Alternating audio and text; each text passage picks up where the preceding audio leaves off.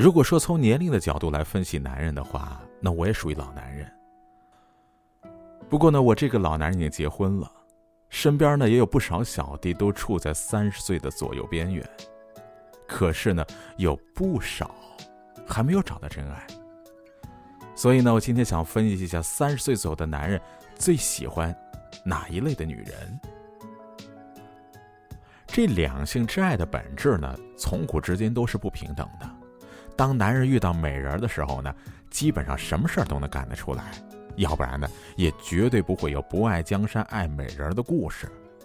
当然啊，这不包括那些从未懂得什么是爱的花花公子，因为那些家伙呢，从来不会考虑终点，而是只考虑征服下一座山峰的话题。不过还好啊，大多数男人呢，只是希望有一个真爱就已经足够了，因为呢，遇到真爱这已经是很难的事儿了。所以说呢。找老婆肯定是正经男人生命中最必要的一个命题。前些日子呢，我遇到了一个老文化人想当年这爷们儿呢，在香港也是叱咤出版界的偶像，如今呢已经是年过半百了，但依旧是长发飘飘，风采不减当年。我想啊，这样的男人一定是越进红男绿女的事儿了，在香港内容的。人间天堂肯定不一样。于是呢，我就以后辈的身份呢，问了他一些关于女人的看法。其实男人呢，都喜欢好看的女人，虽然善良、心地好是最重要的，但男人呢，绝对是视觉控制大脑的动物。即使到了不与归的年龄啊，也绝对不会忽视三维的诱惑。但是，说到终极女人梦想，我觉得呢是和年龄有关系的。这事实也的确如此。咱们呀都知道初恋是无比美好的，但是几乎没几个能修成正果的吧？究其原因呢，要归结于那时候的男孩呢不知道自己想要什么样的女人，甚至呢连美丑的标准。都有可能是含糊的，那就说一个例子吧。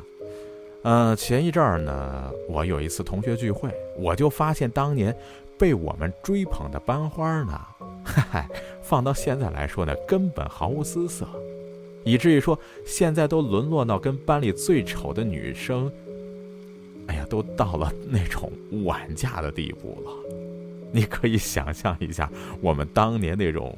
审美无知，或 我自己都乐了啊！我想说的是什么呢？当一个男人终于懂得分辨美丽，却又开始在人生观上犯错误的时候，肯定呢是超级大男子主义啊！因为那会儿呢，肯定就是觉得只要喜欢一切就 OK，家庭环境、教育背景根本就不用考虑。于是很多爱情的悲剧呢，就是在这么一对家人。踏入社会时就诞生的，这大男子主义呢是扛不起生活的负担的，所以说到了最后呢，只有充满悲情的分手。我个人认为啊，在这种事儿上，往往男人受到的伤害更大，扛过了很多年之后，又要重新再来，哎，那真的是很惨烈的事儿啊。记得我之前的老板跟我说过啊，他说。二十岁的男人什么都没有，但二十岁的女孩却什么都有。四十岁的男人什么都有，但四十岁的女人却什么都没有了。这句话呢，特别有意思，他就是在奉劝我呢，把主要的精力是用在争取四十岁的时候，我都有了，这个呢比较好，而不要在二十岁的时候去玩感情了。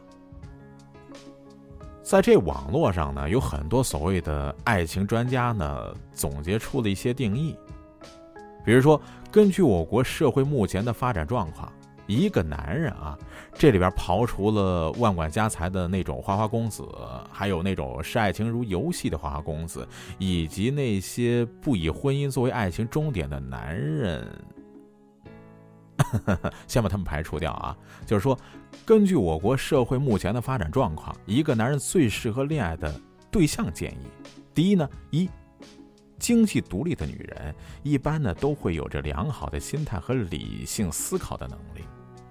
二，模样比自己好看一点的女人，这样的女人呢可以满足男人的虚荣心，但是呢不能多，不然女人呢就会觉得自个儿嫁的吃亏了，就会欺负男人一辈子。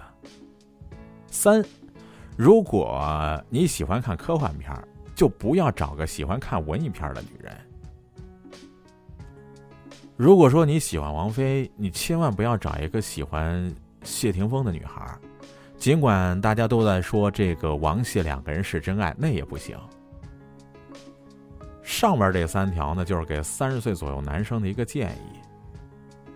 三十岁呢是男人谈婚论嫁的最好时机，这时候的男人呢寻找的女人大概都是二十五六岁的。